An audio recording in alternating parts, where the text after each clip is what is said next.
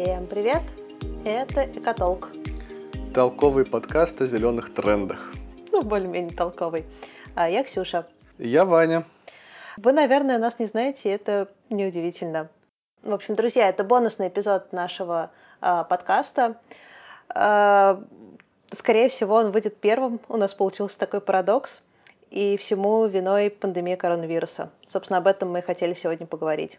На самом деле мы начинали совсем не с этого. Мы записывали подкаст про экологические проблемы. А, Все очень было красиво. Мы приглашали экспертов. Но коронавирус смешал все наши планы, и теперь мы делаем подкаст про коронавирус. Ну, ладно, я надеюсь, что он будет не совсем про коронавирус, а, но я думаю, будет правильно сказать пару слов о том, как обычно должны выглядеть наши выпуски. Мы пытаемся разобрать разные экологические проблемы с точки зрения того, как они влияют на нашу жизнь, и разобраться, какие наши действия влияют на улучшение экологической ситуации, а какие это просто фуфло. Ну да, то есть это для людей, которые хотят разумно приносить пользу экологии без большой доли, не знаю, какого-то показного активизма э, для того, чтобы делать действительно что-то толковое, полезное, а не просто получать самоудовлетворение от каких-то бессмысленных поступков.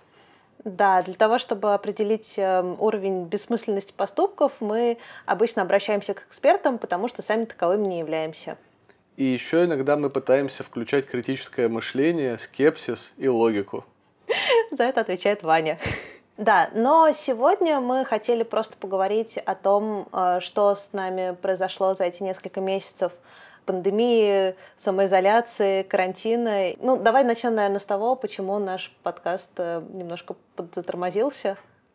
Ну, в принципе, это логично, потому что вот эта пандемия, как ты ее назвала, и как ее все называют, в общем, она заняла ведущее место в головах людей. А люди говорят только об этом, и даже те эксперты, к которым мы обращались, э, они как-то ну, не очень хотели говорить о проблемах не в привязке к коронавирусу. А привязывать всю экологию к коронавирусу казалось глупо, поэтому мы просто взяли паузу. Про экспертов это правда. У нас была возможность поговорить с представителем авиакомпании, но они были в таком подавленном состоянии, что отказались от интервью тогда. Но я хотела сказать, что для меня это еще была личная история, а не только все сводилось к тому, что какие-то нехорошие эксперты не хотят с нами разговаривать. Ну, дело не только в экспертах, дело еще и в людях. Они, может, не очень хотят, точнее, хотели слышать о каких-то других проблемах, когда есть вот такая вот большая, важная, сиюминутная проблема.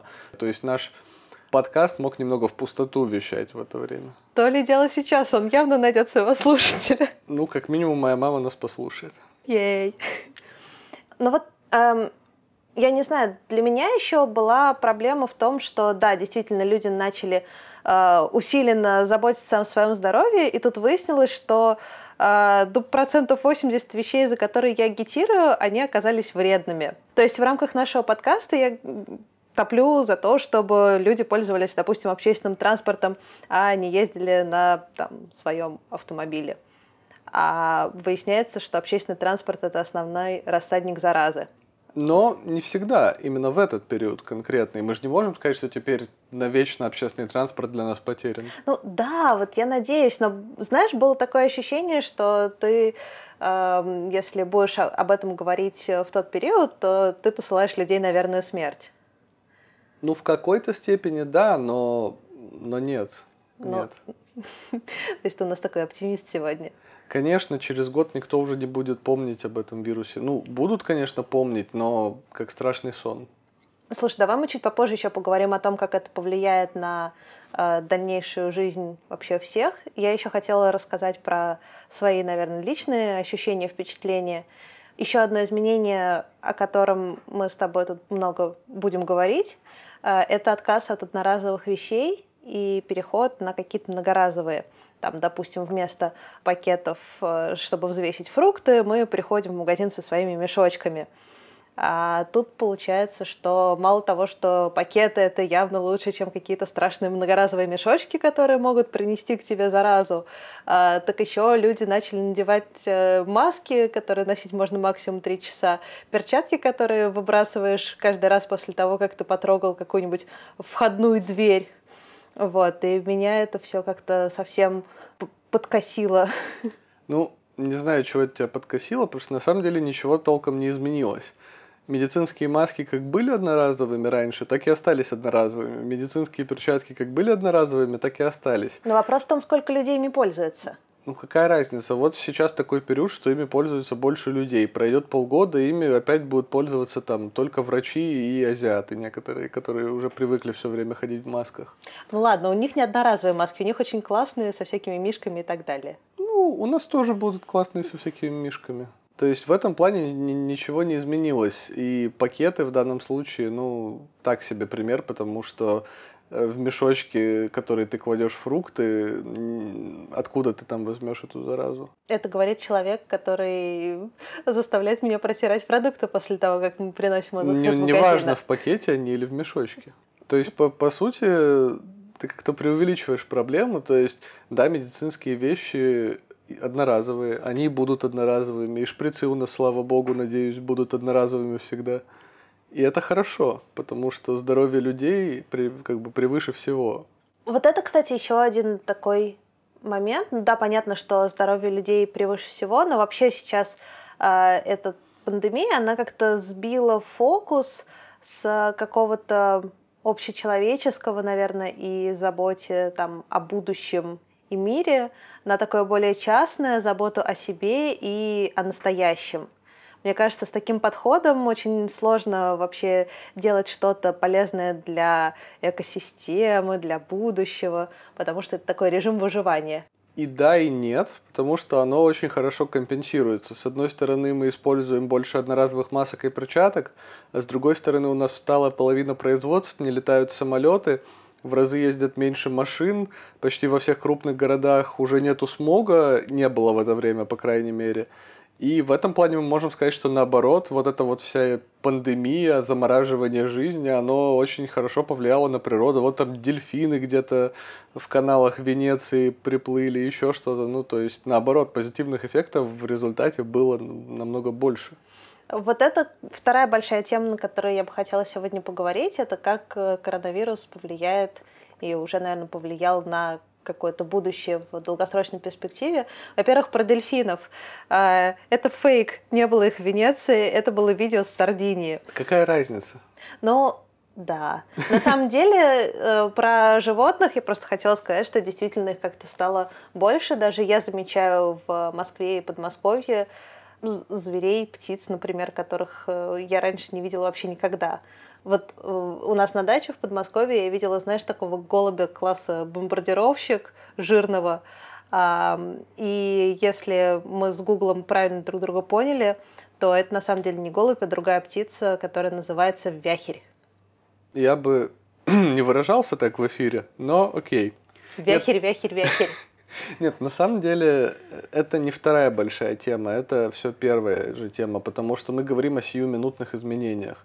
Сиюминутные изменения состоят в том, что мы стали больше потреблять одноразовых вещей, и в том, что экология стала лучше в плане загрязнения воздуха и всего остального. И то, и другое благополучно пройдет там через полгодика.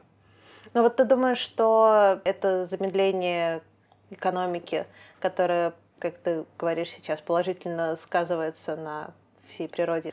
А, ты думаешь, что оно никак потом не аукнется ни в одну, ни в другую сторону? Думаю, нет. А как оно может аукнуться? Ну, например, эм, я читала исследования ученых из Ельского университета, которые говорят, э, что уже заморожено очень много проектов, связанных с возобновляемой энергетикой, потому что это сейчас дорого, и компании, которые в это вкладываются, просто ну, для того, чтобы сохранить э, себя, они отказываются от дорогостоящих проектов. В первую очередь они отказываются вот от таких вещей, как, например, возобновляемые ветряные. Ну да, как ты правильно отметила, у нас сейчас был режим выживания, и у компаний был режим выживания, и есть до сих пор, потому что кучу денег они потеряли, а многие находятся на грани банкротства. И поэтому сейчас нельзя развивать дорогостоящие неэффективные проекты. Но пройдет годик, экономика восстановится, цена на нефть опять там поднимется до 70-80, и все благополучно расконсервируют эти проекты. Это хорошо, если через годик все восстановится, но есть э, такие пессимистические оценки, что, возможно, вирус как бы все еще где-то будет рядом ходить бродить. И если в таком режиме мы будем жить еще год, то последствия уже будут ощутимыми на десятилетия вперед. Ну, как? Э, это же обычный, ну, необычный, это, скажем так, новый, но все еще стандартный экономический кризис, во время которого какие-то компании не выживают, банкротятся, их место занимают новые компании. Вот такой вот цикл происходит, обновление, и дальше идет новый старт еще быстрее, чем прежний. Это что должно... Это должно означать, что не будет никаких последствий на десятилетия, даже если это еще год продлится. Но нет, это не для эм, технологий последствия, а для окружающей среды. А что в ней изменится? Ну, много чего изменится. Уровень всяких там углекислых газов повысится, количество нефтедобычи останется на том же уровне. Ну, сейчас нефтедобыча резко падает во всем мире. Ну, слава что, богу, наконец-то. Ну, то есть она резко падает, потому что очень сильно упал спрос. В Америке число буровых вышек в разы сокращается. Нет, оно все пропорционально, не переживай. Ну, не переживай. А может быть, наоборот, это новое начало, и можно взять и оставить нефтедобычу на том же уровне. А дальше будет повышаться спрос и... И надо поддерживать не нефтедобытчиков, а разработчиков устойчивой энергии. Мне кажется, ты не очень понимаешь, как работает экономика. Знаешь... Этот спрос на нефть, он, понимаешь, он колеблется буквально в течение месяцев. То есть он еще в феврале был большой, в мае он был рекордно низкий, а сейчас он опять восстанавливается. То есть вот через два месяца повысится резко спрос, а чтобы чувакам, которые занимаются альтернативной энергетикой, его восполнить, нужны годы. И что мы в это время будем все делать? Ждать их? Ну, во-первых, не факт, что что-то повысится уже там через какие-то месяцы, а во-вторых, на самом деле в каких-то странах и регионах уже так, в общем-то, делают.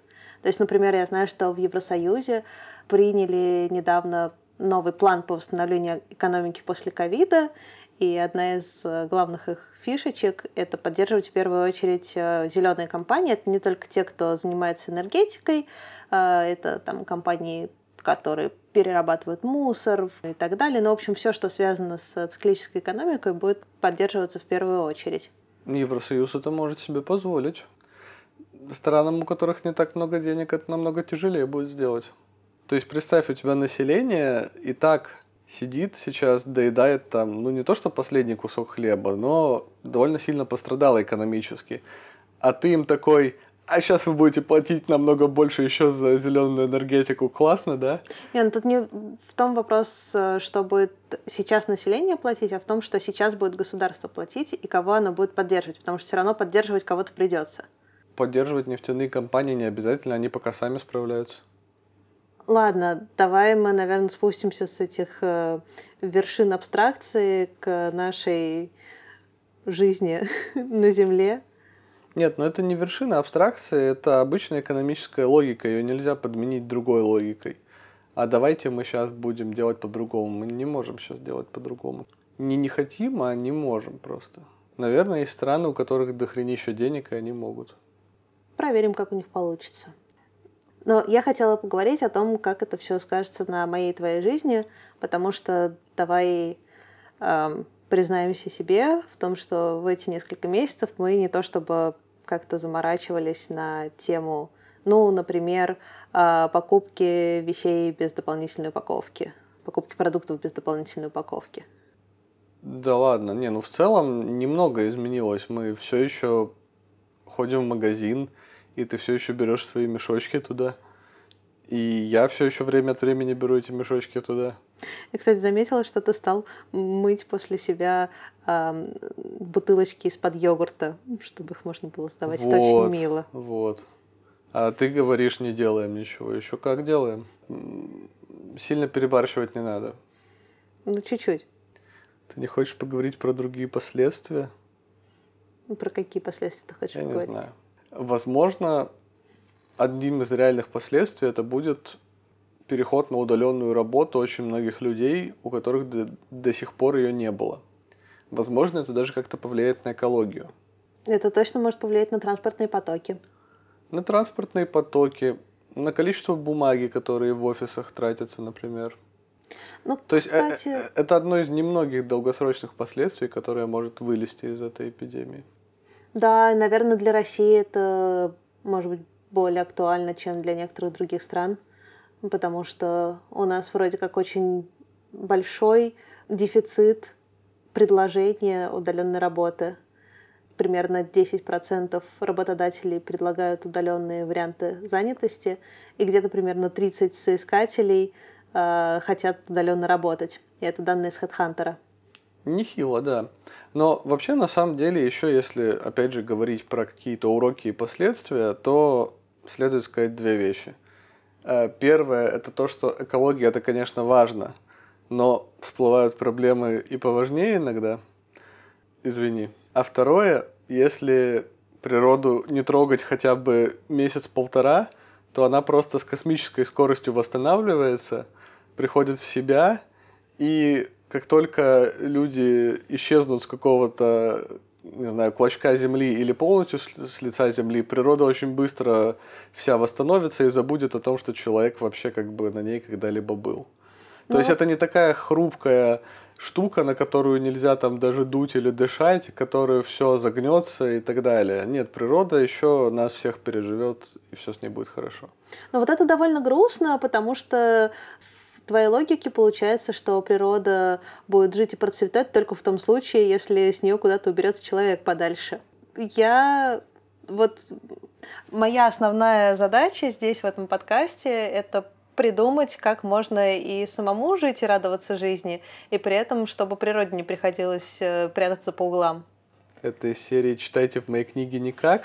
Знаешь, как бы есть два подхода. Один подход заключается в том, что нужно сохранять максимально нетронутую природу, что вот это и есть, как оно должно быть. А другой подход – это то, что типа из дикого леса нужно сделать сад. И второй подход, мне кажется, ближе в плане сосуществования человека и природы. Мне кажется, что это другое важно и полезно, и не стоит отказываться от э, леса ради сада, хотя бы потому, что вот сейчас во всем мире, например, после вот этого установления условного сада э, выяснилось, что э, насекомым не так нравятся сады. Но Это, конечно, я, я, я хочу сказать, я что хочу сказать? Я хочу сказать, что мы учимся, мы вообще люди очень классный и адаптивный и креативный вид, но мы не все знаем пока. И делать масштабные эксперименты сразу на всю планету, это может быть очень рискованно. Нет, зачем делать масштабные? То есть, э, мне кажется, как раз Европа подает этому пример в основном. То есть не так-то много-то в Европе диких мест осталось на самом деле, но при этом природа себя очень неплохо чувствует. Mm, сравнительно, но сейчас больш, большая часть э, усилий, которые направлены на какое-то восстановление э, природы, она связана как раз с восстановлением, допустим, биоразнообразия, с восстановлением естественных э, условий обитания. То есть Европа сейчас вполне себе страдает от того, что на первый взгляд не кажется никакими страшными вещами. Например, там слишком много белой акации. Вот кто бы сказал, что это плохо, да, из нее мед такой вкусный. А, но проблема в том, что она вытесняет многие виды, которые растут в Европе, и это приводит к большим дисбалансам. Например, каким? Ну, например, уходят какие-то виды растений, их вытесняет белоакация. А вместе с этими растениями уходят, допустим, птицы, которые там селятся и вьют гнезда, а в белоакации им не нравится. А, и нарушается вот как раз та самая экосистема, о которой ты говоришь. Я не совсем об этом говорю, то есть мне кажется, эта экосистема вполне себе адаптируется и к белой акации, и ко всему остальному, и когда ее станет слишком много, она сама начнет вымирать, или там какие-то птицы улетят, какие-то новые прилетят, вот вообще ничего страшного не случится в итоге. Вот о чем я говорю. Но если бы ты А если им- птицей, которая должна была улететь из-за белой акации, ты бы по-другому на это смотрел. Воз- Возможно, возможно. Но если им так не нравится белая акация, пусть возьмут пилы и спилят ее побольше. Потому что они же птицы. Я про европейцев. Вот в Китае в свое время воробьев всех перестреляли, а тут акация какая-то. Зачем в Китае перестреляли воробьев? О, там была такая легенда, что воробьи э, уничтожают посевы, вроде как, и надо их истребить, и тогда все будет хорошо. И, короче, в Китае, по всему Китаю стали стрелять и истреблять воробьев. А потом оказалось, что это совсем нехорошо, потому что те насекомые, которых ели воробьи, вообще нахрен уничтожили все посевы. И в итоге был голод в Китае. Вот, я об этом и говорю, что когда ты делаешь из леса сад, надо очень хорошо подумать. Надо аккуратным быть, да. Да. Без крайностей. Не надо уничтожать всех воробьев. Ну и не надо закрывать глаза на то, как коварная акация или там, не знаю, какая-нибудь красноухая черепаха вползает к тебе и что-то тихой сапой поедает. Ко мне пока никто не вползает, кроме тебя.